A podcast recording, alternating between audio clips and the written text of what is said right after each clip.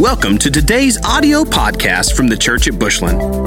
If you enjoy the teaching ministry of the Church at Bushland and would like to enjoy more resources and weekly updates, we hope you will visit our website at thechurchatbushland.com or download our app for both iOS and Android devices by searching for The Church at Bushland. We'd love to know how this ministry is touching your life please take a moment to let us know by emailing us at media at thechurchatbushland.com. Also, if you would like to support this ministry financially, you can do so by visiting thechurchatbushland.com slash give. Open your Bible, I forgot my water. Open your Bibles to 1 Thessalonians chapter 4. 1 Thessalonians chapter 4. Sorry, I cracked myself up there. That wasn't planned. It's kind of dark in here. Is there any more lights? 1 Thessalonians chapter 4. Um, how many of you today are here with a procrastinator? You're here with the procrastinator. All right, not as many as I thought. How many of you can't get said procrastinator to take responsibility or admit of being a procrastinator? Right? wise man once said, getting a procrastinator to admit it is like getting a woman to admit that she's wrong. Not gonna happen. A procrastinator tweeted, The only way I wouldn't procrastinate is if every hour one of my friends was killed until I finished my task. But even then, I'd be like, Which friend? Yeah. Okay, today is not necessarily about procrastination. Today is uh, primarily about the rapture and the second coming, about the day of the Lord. Now, the last time I preached from Daniel from passages throughout the New Testament, especially Revelation. It took me 24 weeks, and I'm going to try to make it today in a couple of hours. So I would appreciate your attention. I'm not kidding. I would appreciate your attentiveness today. Uh, we're going to look at the Word of God in just a few minutes in First Thessalonians, and there will be, by way of application, uh, something for the um, something for the procrastinator as we finish 2018 in a few hours and uh, head into 2000, 2019. What happens to Christians who die? What happens to Christians who die? The Bible uh, seems to, on the surface, talk about things like being asleep, uh, de- obviously death. It talks about uh, some would consider Abraham's bosom uh, in the afterlife, paradise, heaven, the streets of gold, a mansion uh, my Father's house on which I have a room, uh, the throne of God, and obviously, uh, we know a, a, place prepared by Jesus. Another question what happens uh, to Christians who do not die? Christians who will not die before um, the. Um, before the end times, before the unfolding. They're, the scripture speaks of the rapture of the church. I don't know how, how many of you have heard of the rapture or have heard of Daniel's 70th week, or you've heard of the false peace or the tribulation or the Antichrist. No, she is not Hillary Clinton, as some of you wrongly assume. The beast, the dragon, the two witnesses, the 144,000 evangelists, the birth pangs, the scroll and the opening thereof, the seal judgments, the day of the Lord, the one who was called faithful and true, riding on the white horse the battle of Armageddon, the binding of Satan, the millennial kingdom, the new heaven, and the new earth. Great crowd here, by the way. Thank, thank you for being here today.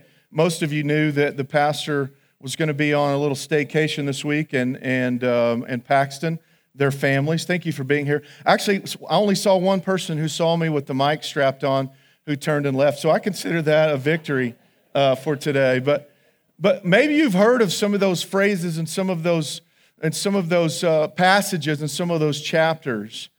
But in a group this size, and thanks for being here, there's probably some of you have, who have not yet studied those places in Scripture. How many of you would say you pretty well have, and I would like for everybody, introverts included, to pay attention? And how many of you, by the raising of your hand, would say, I pretty much have almost every element of the Christmas story pretty well committed to memory? Could I see your hands? It's all of you. Raise your hands, okay? Not by a show of hands, but unfortunately, even though in the Word of God, from beginning to end, there is over twice as many passages of Scripture about the Lord's second coming and about the end times, most Christians know very, very little, even though the amount of Scripture is over twofold that of his first coming. We need to spend more time, and today's just an introduction and, an application of the fact that we need to spend more time in the Word of God in the Old and the New Testament, dealing, yes, with his first coming, but knowing and waiting in a sense of anticipation and in a sense of readiness for the rapture and for the day of the Lord and for the second coming of the Lord. We need to be ready. Why? Because listen, if you don't get anything else, get this today. If Christians are not ready, if Christians are not anticipating the Lord and rapturing his church in his second coming, if we are not going to be ready, does a lost world have a chance of being ready? We're their only hope. We are plan A for the gospel. Contrary to stuff on the internet, Mary is not going to put a design in the clouds. God is not going to write some scripture with some cows in a pasture. He's only going to use the church to lead a lost and dying world to a saving knowledge of Jesus Christ. And if we are not ready for the rapture, and if we are not ready for the day of the Lord and the second coming, and preparing, helping to prepare, yes, with the conviction of the Holy Spirit, there's no way people are going to get saved unless the Holy Spirit draws him. But the only way he is going to draw is if you and I go and fulfill the Great Commission and if we're ready ourselves for the rapture and for the second coming. I'm sorry, I didn't mean to get that red faced. I love eschatology. I love the that's the study of end times. I started studying end times theology when I was in high school.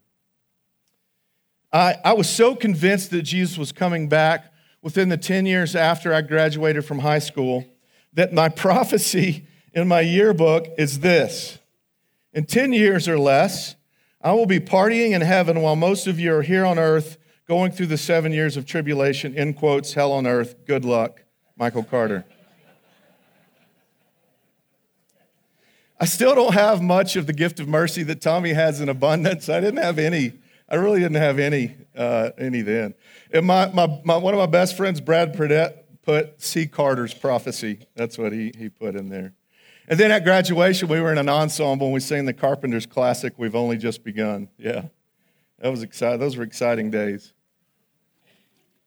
Listen, unfortunately, some people get so caught up in the study of eschatology, of end times, that they neglect the basic principles of spiritual growth and evangelism that the second coming is, is there to motivate us towards. It's designed to motivate us to be ready. Whether we take the parable of the 10 virgins in Matthew 25 and we look at it and we see those that had the oil and, and had the little uh, a cloth, um, uh, the fabric on the end of their torch, and the oil continued to be dipped every 15 minutes, and their torches were ready for the bridegroom to call them.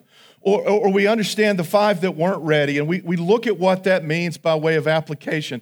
Again, it was just a simple earthly story with a profound heavenly meaning. Or we, we start in the book of Daniel, and we look at all that happened in the near prophecy in the old, in the old ancient world, and we look at what, what is unfolded from the near to that which was far and is still out in the future. Whether we take apart a simple text like we'll look at today in 1 Thessalonians 4 and 5, we do an incredibly depth, in-depth study of the book of Revelation. We need to recognize that the Word of God is here on this subject twice as much as the first coming, of which most all of us have said that we almost have memorized his first coming, twice as much in Scripture about the second coming, and yet very few of us are motivated enough to study it and to live in such a way as if he could come back tomorrow. If you're in 1 Thessalonians chapter 4, as I encouraged you earlier, we're going to start with verse 18. We're going to start with verse 18. The two passages that we'll look at are here primarily to encourage us and to comfort us and to give us confidence, not increase our prophetic speculations. Let me say it again. Look at verse 18. Therefore, the Apostle Paul said, Encourage each other with these words. In fact, we'll go ahead and look at it now. Look further down in chapter 5 and verse 11. Uh, and that, it, that's later from the passage we'll look at in a minute about the day of the Lord. Verse 11. Therefore, encourage one another and build each other up just as in fact you are doing. These scriptures and all of the detailed scriptures that are out there about the rapture and the day of the Lord and the second coming and the battle of Armageddon and all of that to the very end with the new heaven and the new earth. By the way, just a little side note here. I, I, I love this part. The old heaven and the old earth, do you know how they're going to pass away before the new heaven and the new earth explode into existence? The glory of God in its fullness is going to be revealed.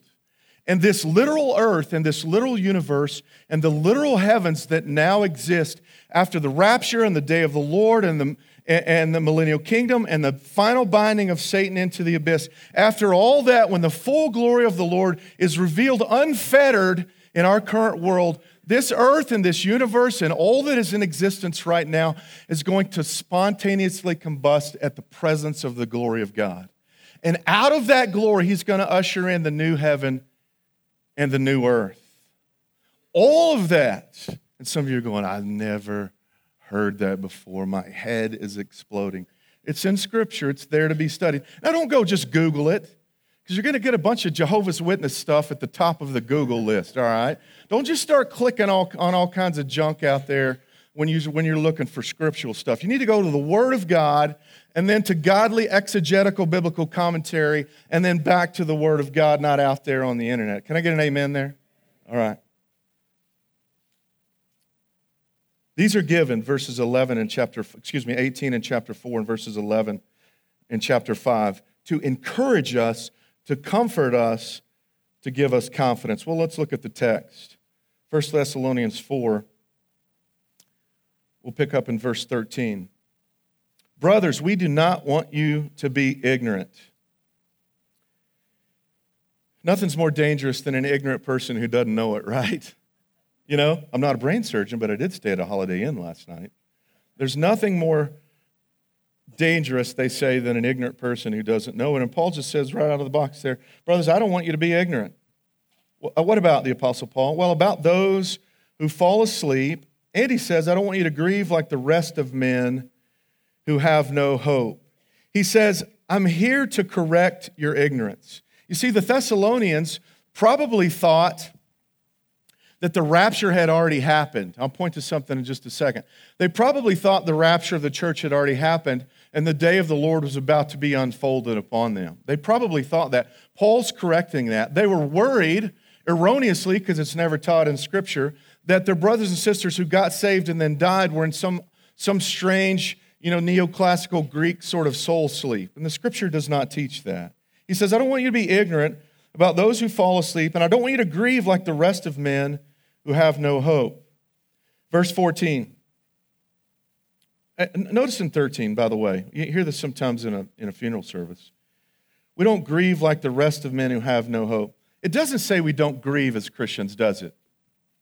It doesn't say when we lose a loved one or a friend who's very close to us that our hearts don't break. It doesn't say that. It just says that we don't grieve like lost people. We don't grieve like pagans who don't have any hope in the midst of their grieving.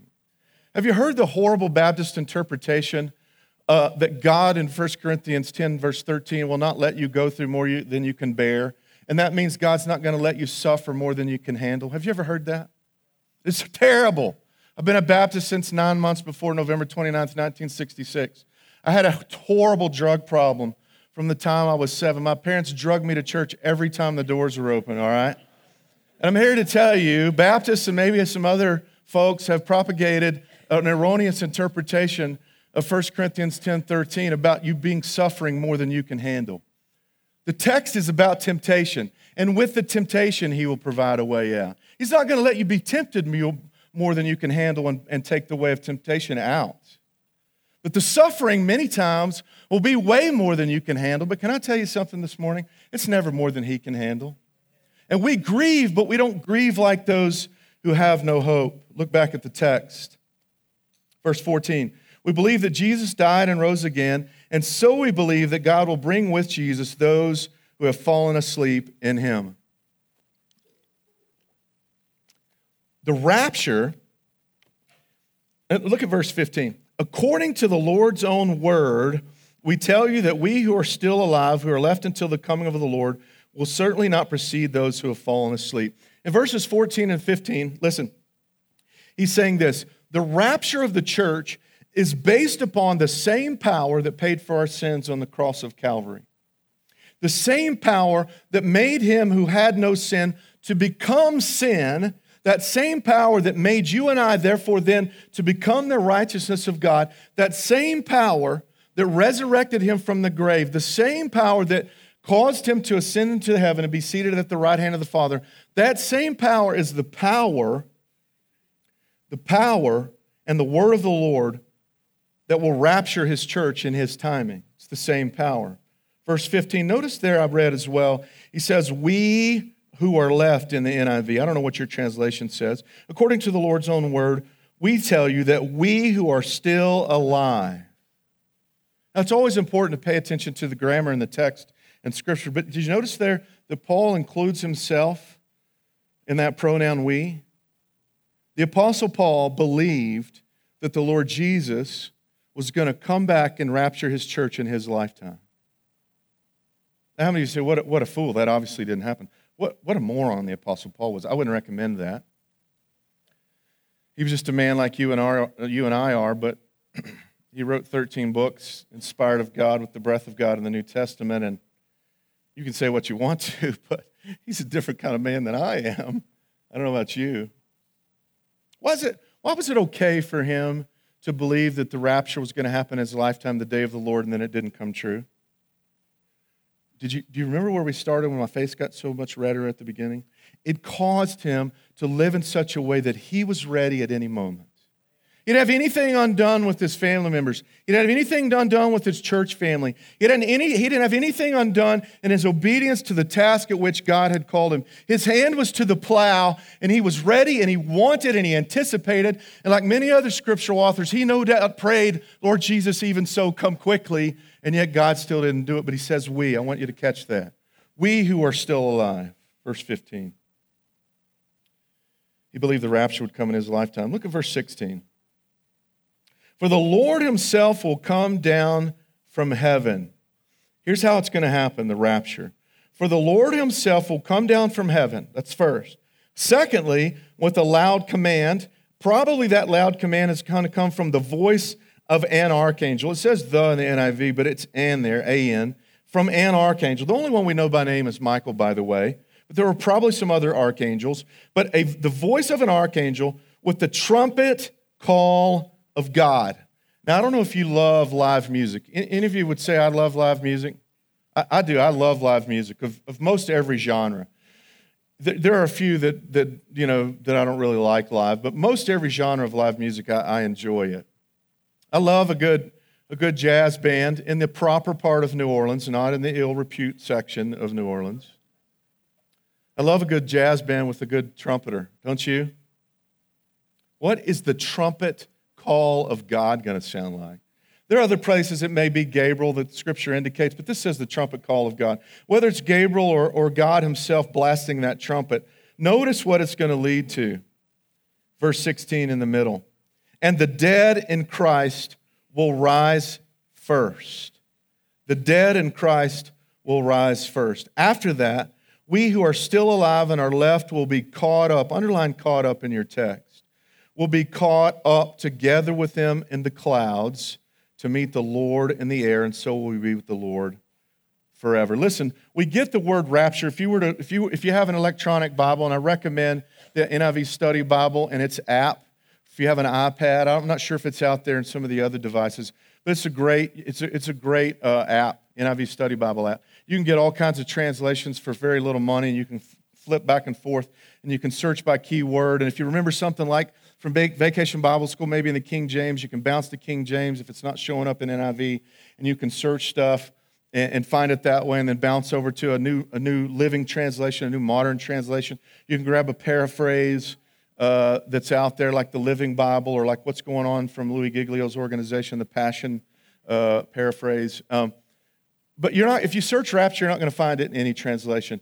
It comes, it comes from the Greek word harpazo, from which the Latin takes sort of a Latin transliteration and they get rapture. But it literally means to be caught up, to meet the Lord in the air. So here's what's going to happen the Lord Jesus is going to come back uh, with a shout, uh, the archangel, the trumpet call of God. The dead in Christ are going to be raised first. What if they died a long time ago?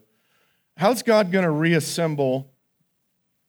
How's God going to reassemble from the ashes and from the dust the dead that have gone before us who are saved? What if they were cremated? How's He going to take what very little is left in cremation, even less than you know is left uh, at a graveside? How's He going to assemble that into a glorified body? Can I give you some confidence, some encouragement, some hope here this morning that we started with? God created light and didn't create the sun and the stars for a few more days. And yet his glory gave off light in the universe. He's not going to have any problem with the science of raising the dead in Christ to a glorified body, okay? Shake your heads. It's going to be good. It's going to be okay. Going to be all right. And those of us who are left, it says, we'll join those. That we don't get in their way of the dead in Christ who've gone before, but we will join them in the air and meet the Lord, and He's going to take us on to glory in our glorified bodies. Now, there may be some difference down the road in that ultimate new heaven and new earth and the millennial kingdom and all that, but, but that, that's for another day. Therefore, encourage each other, verse 18, with these words. That's the rapture of the church. Look, if you will, look, if you will, in verses 1 through 3 in 1 Thessalonians 5. I want you to see the day of the Lord. There's a difference in the day of the Lord. Verse 1 in chapter 5. Now, brothers, about times and dates, Chronos and Kairos, it says. Now, about Chronos and Kairos, times and dates, dates and times, times and dates, we do not need to write to you, for you know very well that the day of the Lord will come like a thief in the night. While people are saying peace and safety, destruction will come on them suddenly as labor pains on a pregnant woman, and they will not escape. Now, is this about us? No, chapter 4, he told the believers in Thessalonica, I will rapture you out. I will, you'll be caught up. You'll be caught up with me in the air. This is for the lost who are on the earth. This is for the lost who are on the earth. Now, no one knows the Kairos and the Chronos, the Chronos and the Kairos. Nobody knows the dates and times, the days and times. Not even what's his name, Jonathan Cahn. Is that it, the Harbinger guy? He doesn't know. The Lord Jesus didn't know in his flesh on this earth. The Apostle Paul didn't know. Paul didn't even need to address it because we're to live in such a way that he's going to come back like a thief in the night and it's tomorrow. I'm, you, I'm not trying to make you mad. I kind of am. But I'm not trying to make you mad. You can go read any stuff out there you want outside of Scripture. This is United States of America. But you better start and finish with the Word of God, or you're going to get messed up in some weird goofiness out there. And I've read all the weird goofiness, almost all of it. We can talk through it if you want to. But if it doesn't start and finish with the Word of God, it's rubbish. We don't need to spend our time on it. No one knows the Chronos and the Kairos. But verses 2 and 3 the day of the Lord will come like a thief in the night. The 70th week of Daniel, if you were to go back to the book of Daniel, the 70th week of Daniel, and primarily Revelation chapters 6 through 18, describe how this is going to unfold. There was only one who was worthy, the Apostle John says, as the Lord look, lets him look into eschatology, into end times. There's only one who was worthy to open the scroll and let it out. And when the scroll is open and we read about the seals that are broken and we read about the, the, the, the seal judgments, some bowl judgments, and the trumpets of the angels that unleash, the judgments. And we read about all that in general in Daniel, but also specifically in the book of Revelation, verses 16 through 18. The church is not there. This is unfolding on the ungodly on the earth who have been given him and his Holy Spirit the finger for their entire lives as individuals and in the systems of the world, and it's going to unfold and it's going to be a mess. The Antichrist, whoever that's it, that is, and by the way, you don't have to spend a lot of time worrying about who that is. You know, by way of history, who the number one Antichrist was? I mean, it looked, he looked exact to the, to the theologians of Scripture, those that knew intimately the Hebrew and the Greek from cover to cover. He looked exactly like the Antichrist. There's, look, by way of example, there's this many books, comparatively speaking, my little stack here, about every other potential Antichrist in the history of those goofy theologians that think they need to try to figure it out. There's this many books written about every single Antichrist except the one I'm about to name. And the other stack is from the concrete to here, and those are all about Hitler. And he looked like the perfect example of the Antichrist as he was rebuilding Germany, he was building all that up. And some was looking at a historical judgment on Israel, the people of God, and they put all this here and there and here and there. Listen, who knows who it's going to be? It obviously wasn't Hitler. He's not, I got news for you. He's not hanging out on an island with Elvis, okay? He's not there. It's not there, regardless of what the magazines at the grocery store say. Do they still have those magazines up front? I don't really go to the grocery store that often. I'm not sure. When I was a kid, you remember those magazines up front that had all that junk on there? Whoever it is, the Antichrist will make a false peace with Israel at the beginning of the tribulation as we're raptured out. He will then make a false peace with Israel. Three and a half into, years into it, as it's unfolding, he's going to break that peace. God's Israel is probably going to run out to the hill country of Ephraim, and God somehow, whether fire or pillar of cloud or anything he did in the Old Testament or some different way, maybe they're just not going to know, he's going to protect his redeemed Israel who put their faith and trust in Jesus in those seven years, and they're going to be safe out in the hill country of Ephraim at that three and a half year point to the end. The scroll is going to be opened. The terrible judgments of God will come upon the wicked. The angels' trumpets, the plagues of the bowl judgments. Listen, at the end of the seven years of tribulation, I'm almost done. God will send Jesus on a white horse, and the sword of his mouth will slay the multitude of the wicked gathered, gathered in the valley of Megiddo. Listen, the armies of the world that think they've won, even during the mess of the judgments of, on the wicked in the day of the Lord in the seven years of tribulation, they will gather against him in the valley of Megiddo, and the Lord Jesus will ride on a white horse. And the scripture says that he's going to have robes, and they're going to be blood-stained robes. And with the Lord Jesus on that white horse, we're going to accompany him. There's going to be four divisions of godly soldiers. There's going to be the raptured church. There's going to be those saved during the tribulation. There's going to be the saints of the Old Testament, and there's going to be the angels of God. Now, why, if he has the sword of his mouth and the blood on his robes proves something, does he need us mounted up with him when he comes to the valley of Megiddo? We're going to be the largest gathering of cheerleaders ever assembled in history. The Bible says that the sword of his mouth, take your word if you have your scripture, whether it's an iPad or your phone or an actual paper copy. The word of his mouth is going to literally slay them to the point that it's just carnage. The scripture says the birds of the air will feast upon the wicked on that day. And you and I are there just to be a choir of cheerleaders to sing the praises of him who was worthy to open the scroll and to ride the horse and to bring the final destruction on the wicked on the day of the Lord. Now, some people asked, actually, God in a, in a class I was in in seminary, said, Why in the world does the Lord Jesus, prof, have blood spattered robes on? Why does John describe it this way if the battle hasn't even been fought yet? This is what my professor said.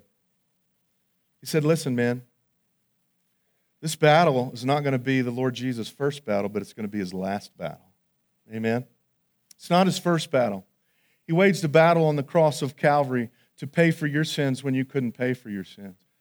You and I are sinners, and the wages of sin is death, but the gift of God is eternal life in Christ Jesus our Lord. The one who went to the cross of Calvary in perfection and took our sins upon him and paid for our sins in full and said, It is finished, it is paid in full. And he went to the grave and he was resurrected in three days. He's the same one who's going to bring all this to fruition. And it's not going to be his first battle in Megiddo, but it's going to be his last. Take comfort and encouragement from these things, the Word of God said. Let me give you some application as well. Let me give you some application as well. By the way, if you want some detail, but not so much that it makes your head spin, I'd love to send you a Word file that I've compiled. If you'll just let me know, just reach out to me. I'd love to send you a scriptural and commentary Word file, and you can just go through the scriptures yourself uh, on all of these things that were summarized uh, today. Just email me, text me, let me know. If you tell me verbally, I'm going to forget. So email or text, and I'll send you that Word file if you would like. And we can have just great in depth discussion uh, if you want to. But let me give you some applications from a brief study of the rapture and the day of the Lord. Number one is this regardless of whether or not you agree with my scriptural interpretation of the end times, regardless of whether or not you, you, you agree with me, that's okay. But you better be ready for the second coming of the Lord Jesus Christ. You better be ready for, if you're a Christian, for his rapture. You better be ready that the people that you love around you, uh, in your family, in your neighborhood, and at work, that they're ready. That you've given them a chance. You've heeded Ezekiel's words in 33 when the, God said through Ezekiel, If I tell you to warn a man, Ezekiel, you better do it, or his blood is on your head. He said, Ezekiel, by the way, if I tell you to warn him and you do warn him and he doesn't repent, his blood is on his own head. You better be ready for the second coming. He will come like a thief in the night. And if you're a Christian, don't, listen, don't leave stuff hanging out there with the people you love. I was a coach at River Road for a year, and then I realized coaches are going to be broke forever. And so I just, I, you know, I coached and taught for a year, and then I pastored the church out there. A lot of people knew me as Coach Carter, not Pastor Mike at the church. I must have done 100 weddings and close to 100 funerals in the six and a half years I was there. I don't know how many people called me from hospice. Coach Carter, you got to get down here. My grandpa's done. My grandma's done. Coach Carter, my, my, my, my grandpa's not going to have surgery. He's going to die. Can you go by and see him? And I did. I went by and saw all those people. They didn't want me to go by and just, you know, sing lullabies to them and read them poetry and that kind of stuff. They wanted me to go by and share the gospel with them. And, and you and I can faithfully do that. We ought to do that. But Christians, don't, don't leave stuff hanging out there with your loved ones.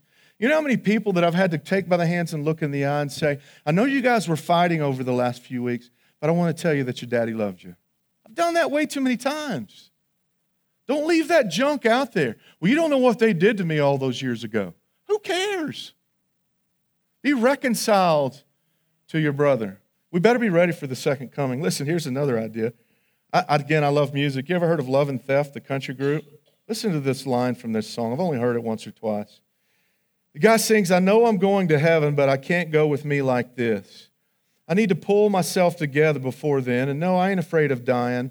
But what scares me to death is meeting Jesus with whiskey on my breath. We better live in such a way that he can come back and get us. Where do you want to be when he comes back to get you? Just picking your nose on the couch, binge watching Netflix? Well, that'd be exciting, wouldn't it? Or, Jesus, I kind of stink. I've been here for a couple days you know, this show's not that good. I'm going to give it 17 more episodes, but then I'm going to make up my mind finally. The second application is this. The second's this. You cannot cram for the parts of your life that are really important. Your life cannot be lived like one big final exams week. Listen, this doesn't have much with what we do today, but I just want to put it in your, eye, your mind as you finish this year. Your health and your retirement and your relationships, you cannot wait until you retire to get your health and your retirement savings in order and your relationships in order. You can't wait till you're in hospice to get things in order. The stuff that really counts takes decades to do right. It takes a long time. You can't cram for the parts of your life that are really important. third is this, and I'll finish. Stop saying I'll get on, I'll get started on how I need to be living next week. Stop saying, I, am going to start living for the Lord like I need to next week. I'm going to I'm going to get healthy. You know, I'm going to get healthy after Christmas. I, I, after the first of the year, I'm, boy, I'm going to make some goals and set some goals and start living the way God wants me to live. I'm blood bought in the name of Jesus. Amen. And boy, you know, after Valentine's Day, I'm going to start living like I ought to be living. I'm going to start loving my wife Valentine's Day like I ought to be loving her. Start spend, as soon as spring break gets here, I'm gonna start living with my kids and taking care of my kids. You know, you know, uh, when spring break's over, I, you know, there's a lot to happen then. Boy, I think at Easter, I'm gonna start at Easter. Not a better day than Resurrecting Sunday to start living my life the way God intends for me to live. But well, you know, maybe after Mother's Day, Mom will motivate me. Boy, I'll get right with God and I'll get my health right and I'll start to make decisions better at work and with my money. You know, I, I think probably after vacation, I'll start to eat right and exercise. I'll probably start to do that. You know, July 4th, I drink a lot of beer on July 4th. You know, after July 4th, I'm probably going to start getting my life right. You know, as soon as summer's over, you know, and I can hide this physique and nobody really knows the days are shorter, boy, I'll just start making better decisions and working harder at work and setting some better goals and living the way that I should. You know, probably after Labor Day, you can't, you can't wear white and start living your life the way you should. So, probably after Labor Day, I'll start to live my life right. No, in fact, I think, in fact, I think after the holidays, after the holidays, I'll, I'll probably start eating right. I'll probably start living right. I'll probably quit being a procrastinator and quit cramming eh, after Thanksgiving. That's what I'm waiting for. I'm just waiting for the day after Thanksgiving to get my life together and get my life right and start living for Jesus. I'll get healthy. I'll get my relationships right. I'll start saving for retirement one of these days. One of these days. Let's pray together. Father, today is the day of salvation. And according to Scripture, nothing is more awesome and fearful and overwhelming than the presence of God in the face of a lost sinner. So, God, if there's someone here today who's scared of dying, I don't care. I'm glad that you scared them to death so that they would be willing to reach out to the delivering, fear delivering, sin delivering love of Jesus at the cross of Calvary. God, if there's somebody here today that's never trusted you as Savior, maybe they prayed a prayer and they got dunked in a baptistry but they are not sure that if they died, they'd go to heaven, today can be the day that the Holy Spirit draws and confirms in their heart that they're a child of God if they would just repent. And Father, there's some believers here today. We may be real good at procrastinating on work projects or garage projects. We may be real good at procrastinating in our relationships or our finances. But God, thank you today that there's no procrastinators who are ready for the coming of the Lord Jesus. I pray that every believer at the sound of my voice, that we once again would have a teenage like fire and passion for the things of God, for the lost in the world, and for the second coming of the Lord Jesus Christ. May we begin to live and speak in such a way that we have the confidence of the Apostle Paul, who said, We who are left will be caught up, be raptured with the Lord, and so will we be, will be with the Lord forever. God, I know these scriptures can be a little overwhelming, but thank you that according to Revelation, we can be blessed just by reading them. And Father, you can encourage us bring us comfort and give us confidence that you just said in John, if you go and prepare a place for us, you will come back and get us that we also may be where you are. Even so, Lord Jesus, come quickly. In Jesus' name I pray. Amen. Thank you for listening to this week's podcast from the Church at Bushland. We exist to help people know God, find freedom, discover purpose, and make a difference.